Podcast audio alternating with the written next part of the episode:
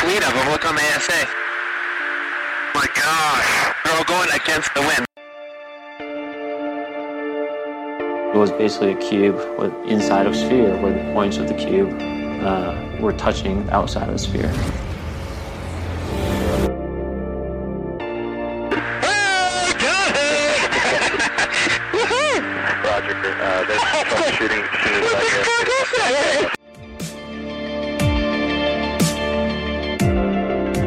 This isn't anything that just is limited to the United States. It's a worldwide phenomenon. Hi everyone, Andy here. This is a special announcement for folks who listen to the show via Spotify. You can now support the pod directly through Spotify for less than the price of a coffee each month, giving you ad free content, no sponsorships, early access, and bonus shows as well. So many of you have chosen to support the show through Patreon and Apple Premium, and I appreciate this has been a long time coming for Spotify listeners. Just search that UFO podcast premium in Spotify or click the link in this description for this announcement. Again, thank you to everyone who supports the podcast and just listens to the shows. Lots of great content to come. Hi, everyone, and welcome back to that UFO podcast. I'm delighted to say joining me on the podcast for another visit is head of the Galileo project, Professor Avi Loeb. Well, Avi, welcome back to the podcast. Thanks for having me. Uh, delighted. And listen, there's so much to talk about. Uh, we last spoke back in August 2021. At the time, you had secured the funding for the Galileo project, and we were discussing what those plans are going to be. So much has happened since then. Uh, I've recently just read your blog from March, where you stated that the first telescope for the project would be built on the roof of the Harvard College Observatory. What's the planned timescale for this, uh, and what can we expect from that telescope and piece of equipment once it's fully functional? Well, we ordered the instruments, and we are planning to start in the middle of May or so. Once all the all of them ar- arrive, to start putting them together because. Uh, in difference from uh, past reports about the unidentified objects in the atmosphere, um, we want to be in full control over the instrumentation. So it's not, it will not be uh, a camera in a jittery cockpit of a fighter jet, and we we want to uh, use the best equipment possible in the market right now. Uh, and it, it, it's different from uh, military equipment, of course, because it, it doesn't need to uh, survive in a battlefield, and, it could be of much higher fidelity. Um, and uh, so we ordered the instrumentation. We want to, to, put it together within a month on the roof of the Harvard College Observatory, not because that site is particularly interesting. In fact, it's cloudy in Cambridge, Massachusetts often, but we just want to have it close to us so we can test uh, the system. And it will include um, an infrared uh, uh, detector that is made of um, eight uh, cameras covering the entire sky in the infrared uh, at all times. So we are basically taking a video of the sky, and the infrared offer, offers the uh, benefit that you can observe objects also at night, even when the sun is out. Uh, you don't need something to shine on the object. If it's warm, you can see it in the infrared. And uh, during the daytime, of course, you have the sun shining on objects, and that makes it easier to detect. So we have also a visible light uh, camera that has a fisheye lens that looks at the entire sky again. Uh, and in addition to those two, there will be um, a radio uh, sensor that uh, looks for reflected radio waves. There is uh, a transmission from radio stations everywhere, and uh, this is a passive system that looks for the reflection of radio waves from any object in the sky. And then, in addition, there will be an audio system recording sound. Uh, so we will get the full movie of the sky, both the video and the audio, in different colors. Uh, and uh, uh, then there will be a computer system that analyzes the data and looks for objects of interest. And of course, that's the heart of the of the project in the sense of um, uh, identifying the nature of the objects we see. And there are two categories that are not of great interest, but will probably describe most of the objects we see. One of them is natural objects like a bird, a lightning in the atmosphere, a meteor, you know, things that come naturally. Uh, and uh, the second category is um, objects made by humans, uh, a drone, an airplane, a satellite. And both of these categories are not of great interest to us. Of course, a drone manufactured by another country is of interest to the intelligence agencies, and uh, a bird is of interest to a zoologist. But we, we don't really, I mean, we would like to recognize all of these, but what we want to see is whether there is anything else out there. And uh, if we don't find anything else, so be it. We cleared up the fog. You know, we identified whatever is out there. It's a fishing expedition, so we don't assume anything. We we approach it agnostically, and you know, science is about reproducible results. So if there is anything in the sky that is unusual, we should be able to find it. We don't need to wait for the government to declassify data. That's the whole spirit. Once this system works, and we hope that it will work by the end of the summer, uh, then we will make copies of it and distribute them in different locations. And the number of copies depends on uh, how much funding we have. So currently we have $2 million. We could afford about five to 10 uh, copies. Uh, what we really need is hundreds of copies so that we get very good statistics of all the objects that might be out there based on the reports um, from the government. And um, for that, we need a funding level of $100 million. Uh, so, my hope that is that once we demonstrate that we know what we are talking about, we will get funding from uh, wealthy individuals that are inspired by the goal of the project. So, um, we should see. I mean, on Friday, for example, I'm uh, participating in the concluding panel of uh, Bitcoin 2022 uh, in Miami, Florida, and you know, there would be 15,000 people in the audience, some of which uh, are very wealthy. And I hope they will be inspired. Um, you never know. I, have got my ten dollars of Bitcoin, so if that ever uh, increases exponentially, then maybe I'll get investing as well. Uh, listen, Avi, just as we've hit record, the U.S. Space Command confirmed to the NASA directorship that an interstellar meteor discovered by a student of yours and yourself, Amir Siraj, I think I'm saying the name correctly, uh, in 2019 is indeed of interstellar origin. Uh, the detection, I believe, happened in 2014, which predates Oumuamua, by more than three years. So, this object, this meteor, will now be recognized as the first interstellar object ever discovered. Can you tell us just a little bit about that? And then I do have a question on the back of that as well, as pertains to the equipment. Yeah, so this uh, discovery is very exciting for a number of reasons. First of all, um, I was uh, invited to an interview in uh, March 2019 uh, about uh, a, a, meteor that um, was uh, recognized um, around that uh, time, a few months earlier, that was quite powerful. And I read a, a, little about it before the interview so that I'll be knowledgeable.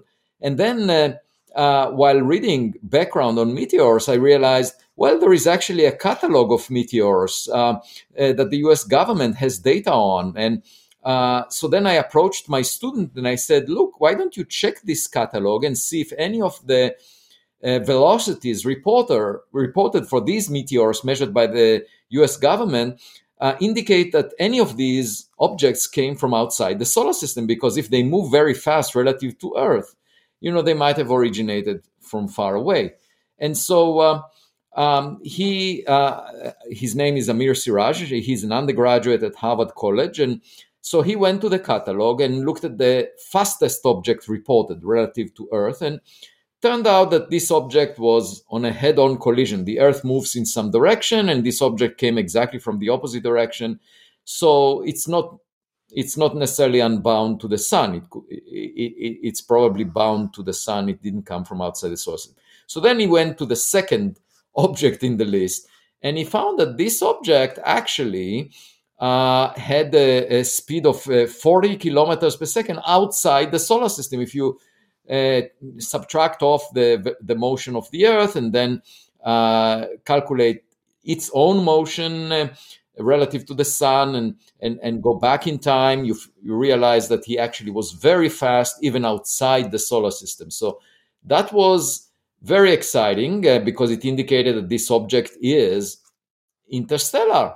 So we wrote a, a, a scientific paper about it saying, well, this object was discovered uh, on uh, January 8th, 2014, at uh, five in the afternoon, um, and it's uh, 3.75 years before Oumuamua, uh, and uh, it was found north of Manus Island, off the coast of Papua New Guinea, and um, we you know, described the calculation and argued that it's the first interstellar object that uh, was detected on Earth. And it was just missed, even though it, it was in this catalog, nobody actually uh, wrote a paper saying this is an inter- of interstellar origin.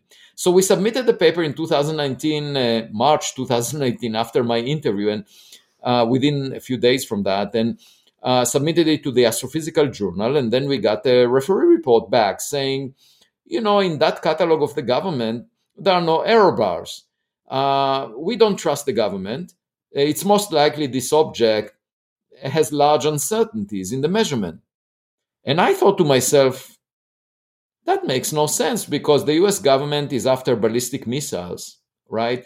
And they need to know whether they land on Boston or New York. They need very high precision. So if you are telling me that the error budget should be huge uh, at a level that would make this object bound to the sun, that means the government doesn't know what they're doing. They can't really predict what ballistic missiles uh, are, you know, which target they're moving towards. And I, I cannot believe that. You know, that doesn't make sense. So so we actually, at the time, I was chairing the board on physics and astronomy of the national academies, and one of the members there was from Los Alamos, so uh, behind the fence of national security. So I approached him and said, uh, "Could you please give us assurance that the error budget is indeed small, so that this object is definitely of interstellar origin?" And he went back and uh, discussed it, uh, and then we got an email saying, "Yes."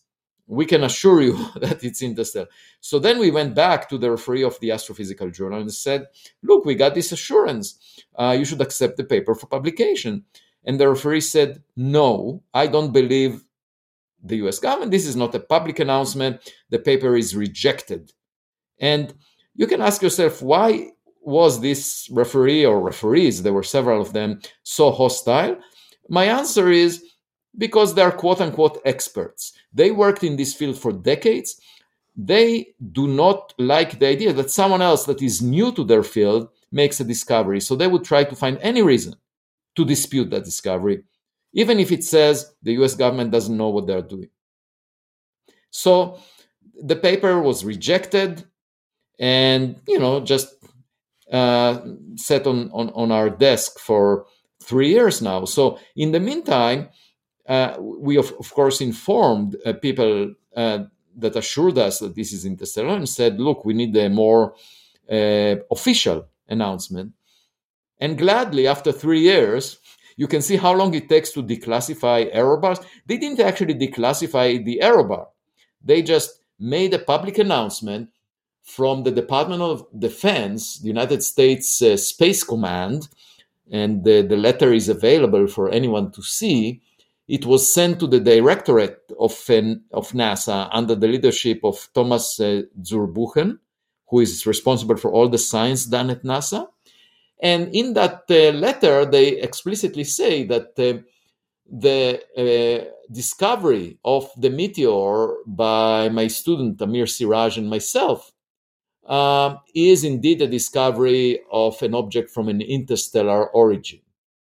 And uh, they say that at the 99.999% confidence.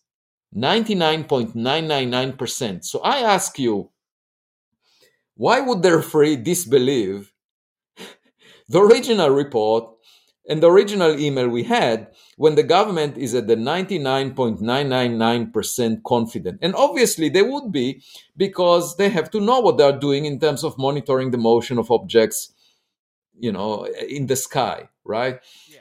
so anyway this is the bottom line as of today this letter was released and now we know there was an interstellar uh, object discovered before Oumuamua. Okay, that's point number one. The second point uh, that it is significant is because this is a meteor. What that means is it came, it collided with the Earth. Okay, so um, of course, it burned in in the atmosphere and there was a fireball and that's how it was detected from the fireball from the heat uh, as a result of it rubbing against the air.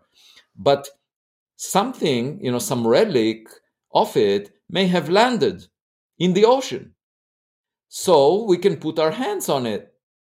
So there are two possibilities. Either this interstellar object is natural you know, like people suggested about Oumuamua, maybe it's a nitrogen iceberg, maybe it's a hydrogen iceberg, you know, maybe it's a dust bunny. Well, clearly this one is not a dust bunny because a dust bunny would not burn up like a meteor. Okay, so here is an interstellar object that is not a dust bunny, and you know, if any piece of it landed in the ocean, we can put our hands on it, which we cannot do with respect to Oumuamua. So that's the second reason why it's interesting. And I suggest, you know, let's go and search for it. It's very exciting. And it got me thinking, Avi, that with the equipment that you're trying to get, let's talk about that first telescope that's going to be on the roof of the Harvard College Observatory.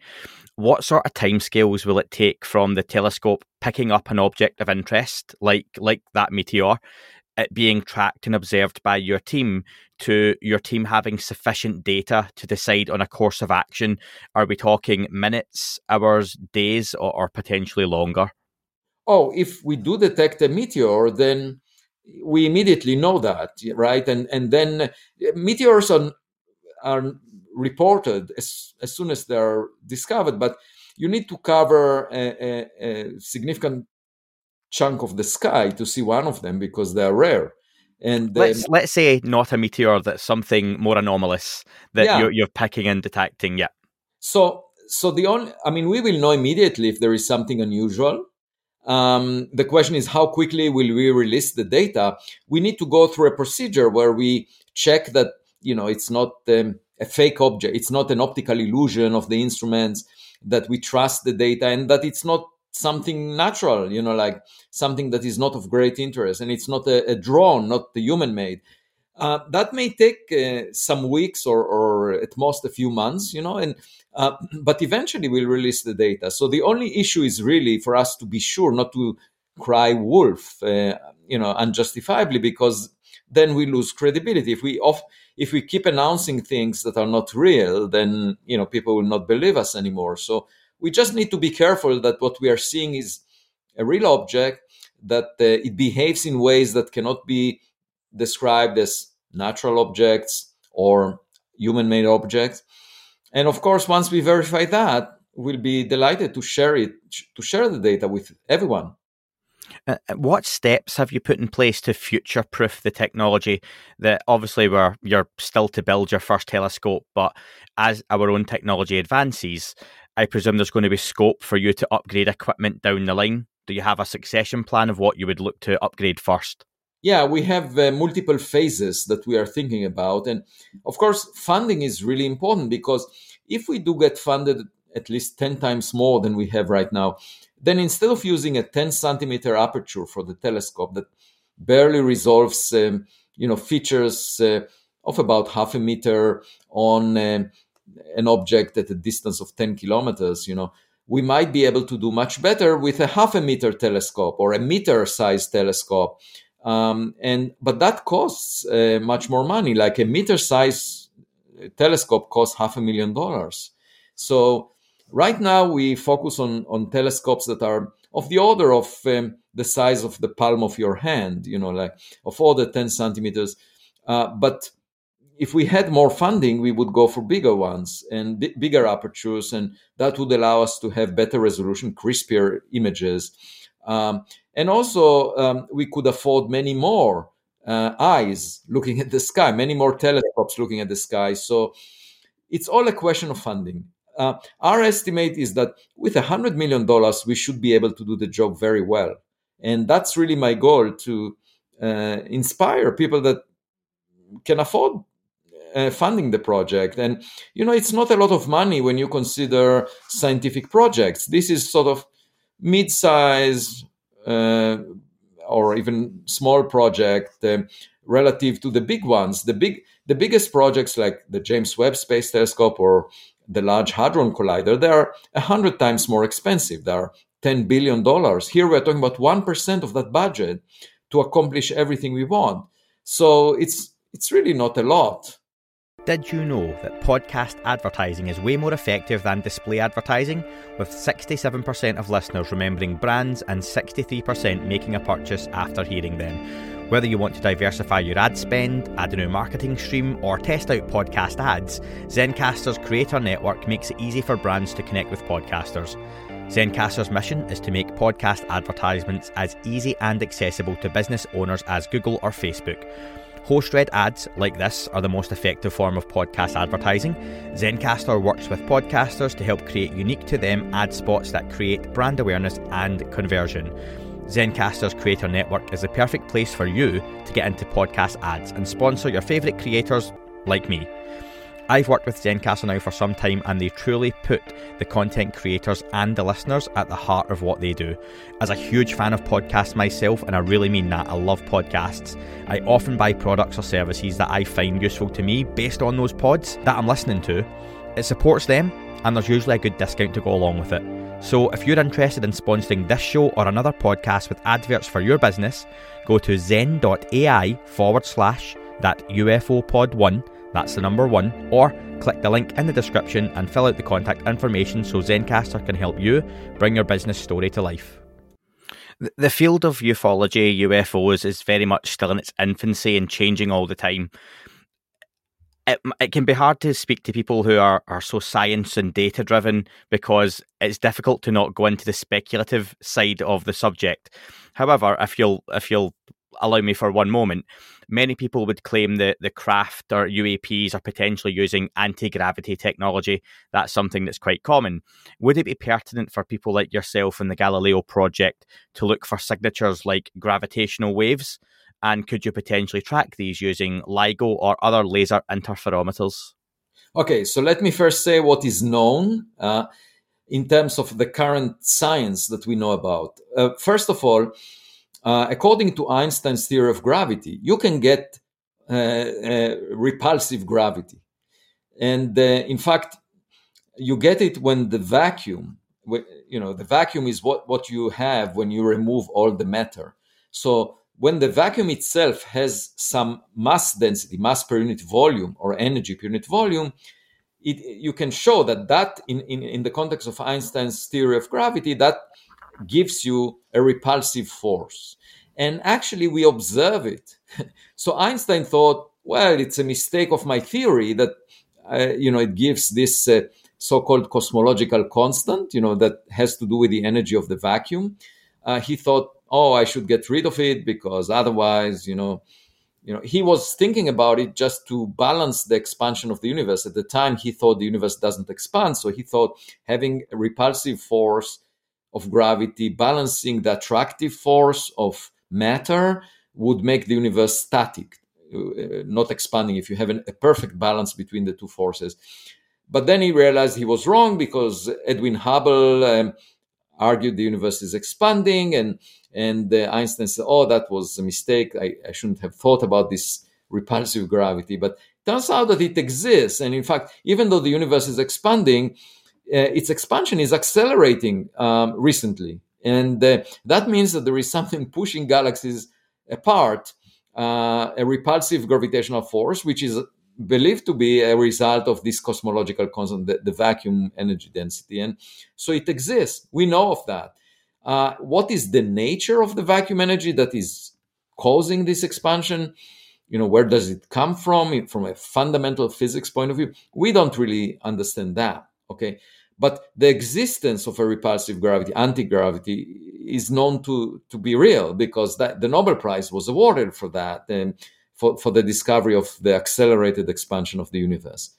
Uh, so the universe is not only expanding, it's expanding with a speed that is increasing over time, as if something is pushing everything apart. And that happens uh, only in recent uh, history. Uh, if you go back in time, at early on, the density of matter was so large, much larger than the density of the vacuum. The matter, the matter density dominated, the, the radiation density dominated, and at that point, gravity was attractive. So it's only a recent phenomenon over the past uh, half of the age of the universe that matter and radiation were diluted enough for the vacuum to take over and dominate and, and, and show this accelerated expansion. Before that, it wasn't really important, uh, except maybe very early on in the universe.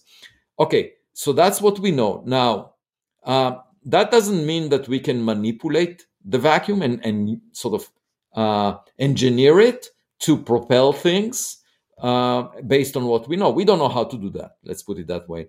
We don't know how to sort of uh, excavate the vacuum and and and and you know use it for pro- propulsion. Uh, but that doesn't mean that it cannot be done. I mean, uh, perhaps um, a more advanced scientific civilization would be able to do that. So I wouldn't rule it out. It's just that we don't have any idea of how to do that, how to, you know, propel something using the vacuum.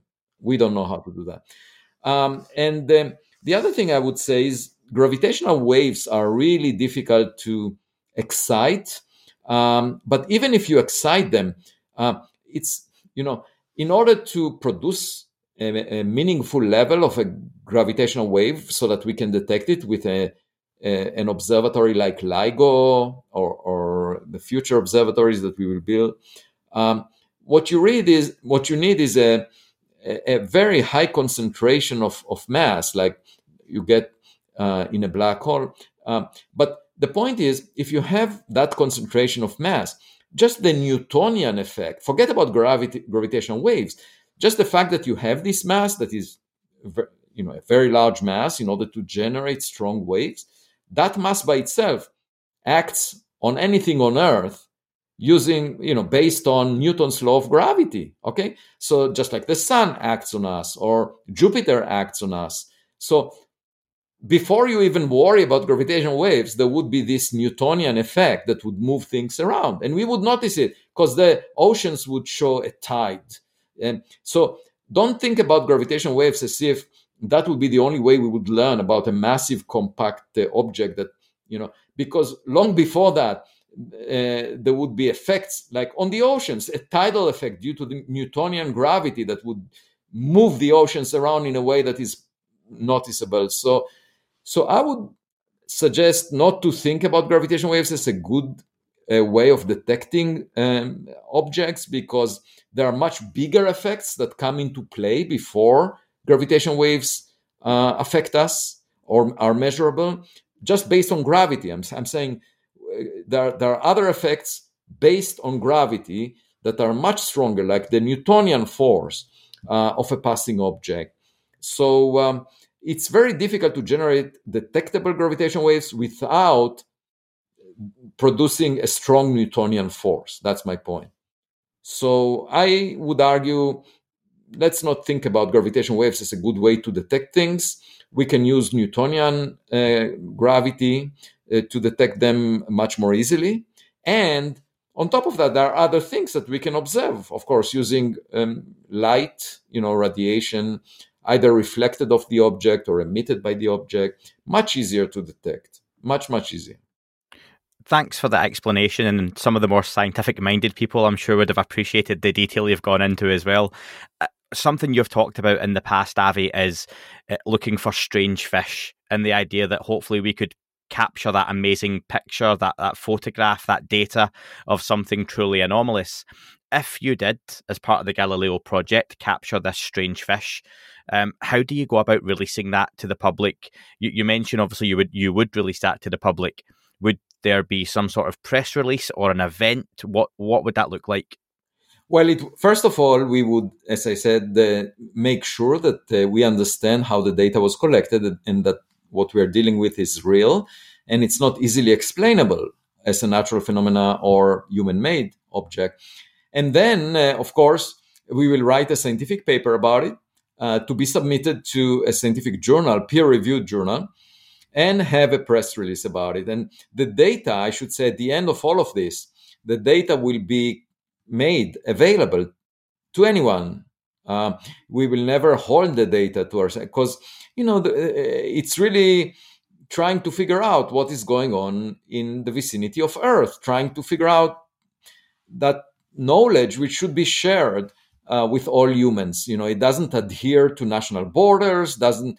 It's not a question of us you know, knowing something that nobody else knows. Um, that's not really the issue. And the other thing I should say is, you know, once we release the data and people can look at it, I don't feel, uh, you know, the need to convince people uh, if the data is clear. You know, if if there is a high resolution image of an object that looks artificial, and yet it moves in ways that our technolo- technologies cannot reproduce, or we cannot imagine a natural way of making such an object.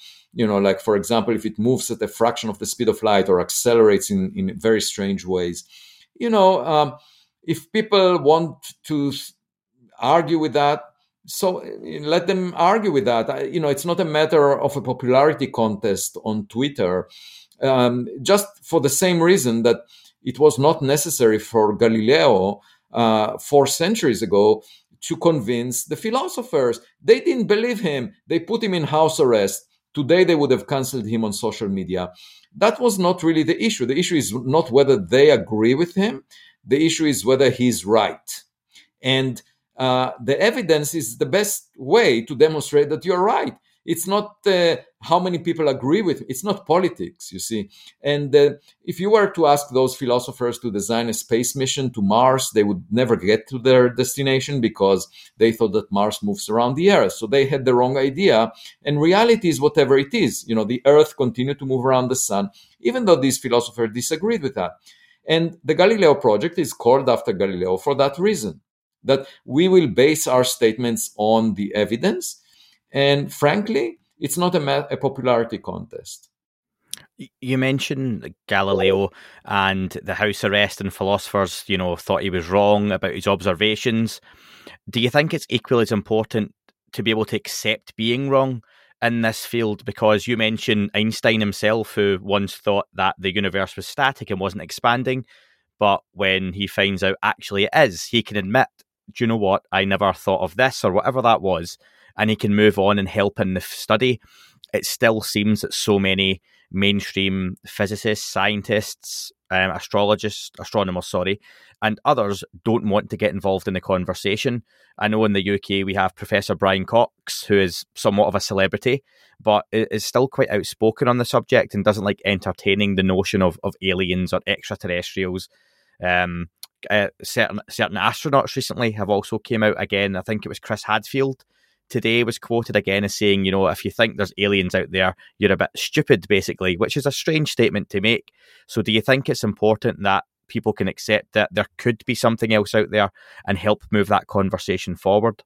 Yeah, so I do think many of these statements are made because the people who make them think that they are popular and they want to be liked on Twitter and social media. Okay, so what that reflects is sort of the the current uh, trends in society. You know, like uh, it's completely legitimate and and uh, acceptable to dismiss and ridicule this subject and to say extraordinary claims require extraordinary evidence, which uh, is a quote from Carl Sagan. But I disagree with that because I think that extraordinary evidence requires extraordinary funding. So you know, I call it the ostrich factor. If you decide not to search, if you decide not to look, you will not find anything, right? You will say, I don't have extraordinary evidence. At the same time, you will not look for that. And uh, if you look, for example, at the search for dark matter, there were billions of dollars invested in that. And we haven't found it. So if we search for technological equipment for 40 years and invest billions of dollars and not find anything, we would be just at the same point as dark matter searches are today. So my point is, those people that ridicule the subject, why don't they ridicule the possibility that dark matter is made of um, the lightest supersymmetric particle? After all, you know, not only that is a possibility that was not verified by experiment, so you can call it a speculation, but also we invested billions of dollars searching for that and didn't find it. So you should ridicule it twice after investing the billions of dollars, we didn't find it. It's not just that it was a speculation to start with. And yet, that is part of the mainstream. And you won't hear these people saying anything bad about the speculation that the dark matter is uh, the lightest supersymmetric particle. Even though we invested the money, we didn't find it. Okay, you won't hear them criticize it. And yet, in the in terms of searching for something like us, that sent equipment to, to space, searching for those relics, which is not as speculative and would have huge impact on society if we find it, there is this ridicule. And the way I see it is just, um, be, uh, you know, as a result of uh, social norms at this time. It has nothing to do with the evidence because, as I said, on the nature of dark matter, we actually searched and didn't find. So that's even a worse point to be in. Here we didn't even search. So how can that be? How can it be that people have resistance to the actual search? And the point is, if if you don't fund the search, you would never find anything. And the Galileo project tries to break that mold. And my hope is to bring this subject to the mainstream of physics where it belongs because the public cares about it, the public finds uh, science, and we should just search. Now, if we don't find anything, so be it. You know, we, we will report whatever we see and we will use the scientific method. And, uh, you know, that's the way science works. I just cannot understand why people would ridicule the possibility that something like us existed a billion years ago on another planet that sent probes. You know, that I don't think Albert Einstein was the smartest scientist that ever lived since the Big Bang. Now, I'm hoping when you go to this Bitcoin event that some of those investors with, with big pockets and deep pockets give you some of the money you're hoping for, if not all of it. We keep hearing that there are connections potentially between anomalous objects, UAP, and on the, the water. Um, and we hear about also nuclear facilities, nuclear technology. Does any of that come into your thinking with if you get the opportunity to put multiple telescopes and sensor systems up, that you would hope to set something up close to nuclear facilities or near bodies of water that may be of interest? Yeah, so the one thing you find if you look at all the reports on uh, UFOs or UAP is that uh, the number of reports is highly correlated with the population density. And that's simply because there are more eyes at the sky in, in places where humans are. And um, moreover, uh, military facilities, nuclear facilities are being monitored all the time. So um, the fact that there, there are lots of reports coming from those facilities doesn't mean that there is more activity there. It just means that these regions are more uh, are monitored more often, at least to, to zeroth order. That's that's what you conclude when you look at that. And uh, in my mind, it's it's quite possible that these things happen everywhere. That uh, um, we should just um, go to go to places, uh, you know, everywhere on Earth and see if we we can uh, uh, find evidence for that. And but of course, when we choose the locations, the sites where we want to put our telescope systems, we will take that into consideration. But uh, we will make sure that we don't violate the law. You know, we can't um, um, go into areas that are classified. We will try to to look at the sky from vantage points where there is no conflict with national interest, national security interest. Of course. And I wonder, Avi, uh, you talk about reproducible results as really important within science. It's it's the be all and end all in terms of, you know, being able to reproduce that data. If you find one of these telescopes particularly is picking up objects over a period of time, are there plans to potentially I'll, I'll use the phrase bait or try and try and get one of these things to come out via any methods, or is it purely observational? Yeah first um, my philosophy is getting passive uh, data basically observing it from a distance just like you go to the zoo and you look at the giraffes and the elephants and you try to see what they're doing and, learn about their nature okay? Um, but if you do find something unusual that uh, came from outside of this earth the question is what to do. And you know uh, that is a serious issue because in the past, most discussions were about a radio signal that comes from a star tens of thousands of light years away. So you have plenty of time to decide what to do about that information. But if you have a visitor in your backyard, you have to respond immediately. And currently, we don't have a protocol that, you know, there, there needs to be an organization that will represent humanity. The question is who represents humanity? And uh, that organization will need to decide how to engage with this object once we know what it does. So, my, but my recommendation is the first step is just monitor the object, see what kind of information it's seeking, assuming the object is active. You know, there could be interstellar artifacts or interstellar relics uh, that are, originate from technological civilizations that are just space trash. You know, they they just like Voyager in a billion years from now will not be functional, and uh, there may be a lot of trash out there. You know, if we see a meteor that happens to be technological debris, some, some uh, technological relic, uh, it might be just trash. It, it will not try to seek any information. It will just burn, partly burn in the atmosphere, then land, and we could see that it's technological.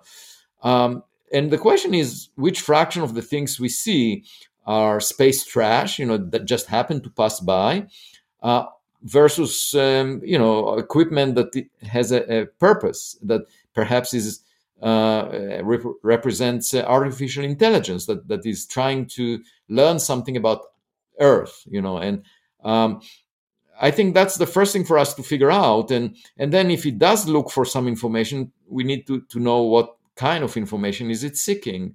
And only then we can start thinking about how to respond to it. You know, and we we should all remember the story uh, from uh, Greek mythology about the Trojan horse that was mischaracterized by uh, the citizens of Troy. I want to ask you, Avi. Um, you wrote an article back in March, and you spent time with journalist Leslie Kean. Uh, she mentioned uh, during the article that she loved the sound of rain. To which you replied, "It's even better when it snows. There is soft silence, and then you open the door to a completely new reality." I would like to ask you: Is it snowing yet, or are we starting to open that door to that new reality? it's quite possible that it's snowing and we just didn't open the door yet. And what the Galileo project is trying to do is look through the open door and see what what is out there. And you know my point is you know the the the, the signs of something else may be silent may be very uh, they may not be obvious to us and that's why you know if they were obvious then we would know about it a long time ago just like we know about birds you know. We've we've been seeing birds and we know about them. They're part of our life. Trees we know about them uh, but obviously, you know, if we don't put any effort, we will not find those things that are a little more subtle, you know, that not easy to detect. And when Enrico Fermi asked, Where is everybody? You know, the point is, if it was obvious, he wouldn't need to ask it, but then, you know, it would have been part of our culture to, to say, Oh, the, the, there are all these visitors coming to us all the time, you know. The fact that we don't have it in our, our culture means that it's not something that comes to us without a, an effort on our behalf just like learning about the universe. We need to use telescopes and that costs money that you know you need to put an effort.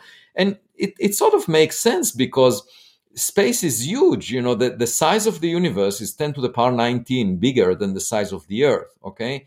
So we are sitting here on earth and asking you know where is everybody? That's a tiny bit of the space out there and you know why why would we be so important that it will be obvious to us that there is something going on. And then the other thing is the time axis. You know, the, the universe existed for 13.8 billion years. You know, I'm talking billions of years.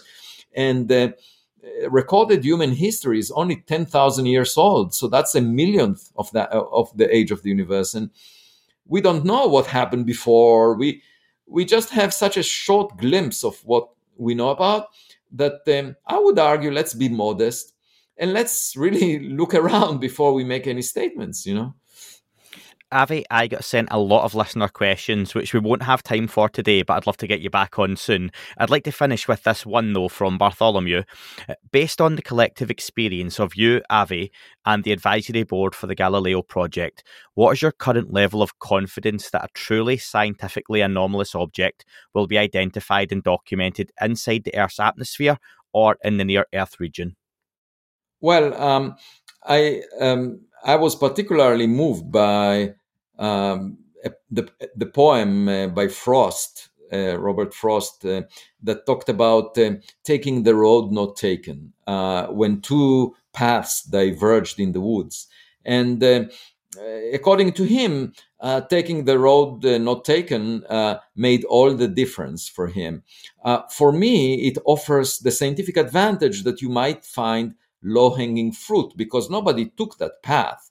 So I'm actually optimistic that we will learn something new uh, in the coming years as long as we dare to look through our telescopes. You see, as long as we don't uh, get uh, pushed away by those the naysayers that say we know the answer in advance we don't need to look through telescopes which is pretty much the approach taken by philosophers during the days of galileo so my point is if we go out and, and search i'm uh, I, I, would be optimistic that we will maybe find something uh, new just because nobody tried that before. You see, I mean, there are anecdotal reports from the government, which is the most conservative organization, and from uh, the first interstellar object, Oumuamua, that you know there is something strange going on. That and that's intriguing for me. It's not conclusive, but it's intriguing because it already says, you know, there is, there are some anomalies out there. So to figure out what they mean, we just need to get better data, not listen to those people on Twitter that dismiss the subject. Avi, we'll have to get you back on as soon as possible to get through some of those listener questions, but I appreciate how busy you are. And again, thank you very much for your time. Thanks for having me. That is all for this week's show. Thank you very much for listening. Please remember to leave the podcast a review on your chosen platform. You can like, retweet, and subscribe. That would all be very much appreciated. The shows are being uploaded onto YouTube as we speak more and more. You can sign up at patreon.com forward slash that UFO podcast to access the shows ad free as well. Please get in touch on Twitter, Facebook, Instagram, that UFO podcast. Of course, on Twitter, it's at UFO UAPAM. And again, folks, as always, keep looking up. You never know what you might see.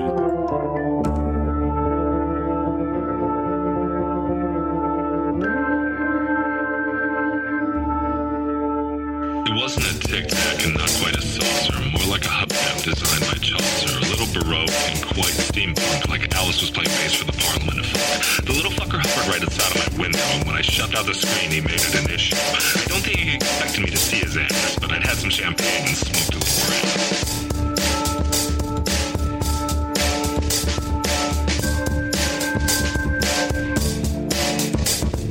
Meditative game of on meta. Can't imagine how it could have been any better. I got to the top of the stairs and there he was. Like, you awake? I was about to abduct you, cuz.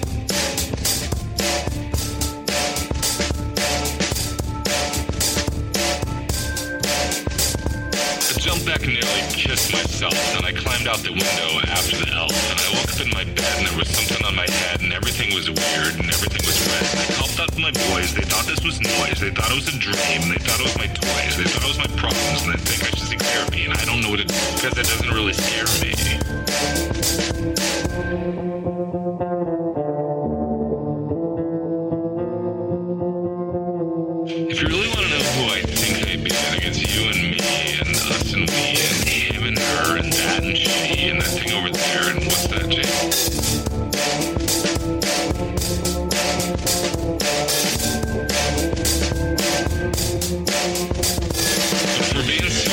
Consider your mind, consider your heart, consider time, consider your space, consider your lies, consider your life,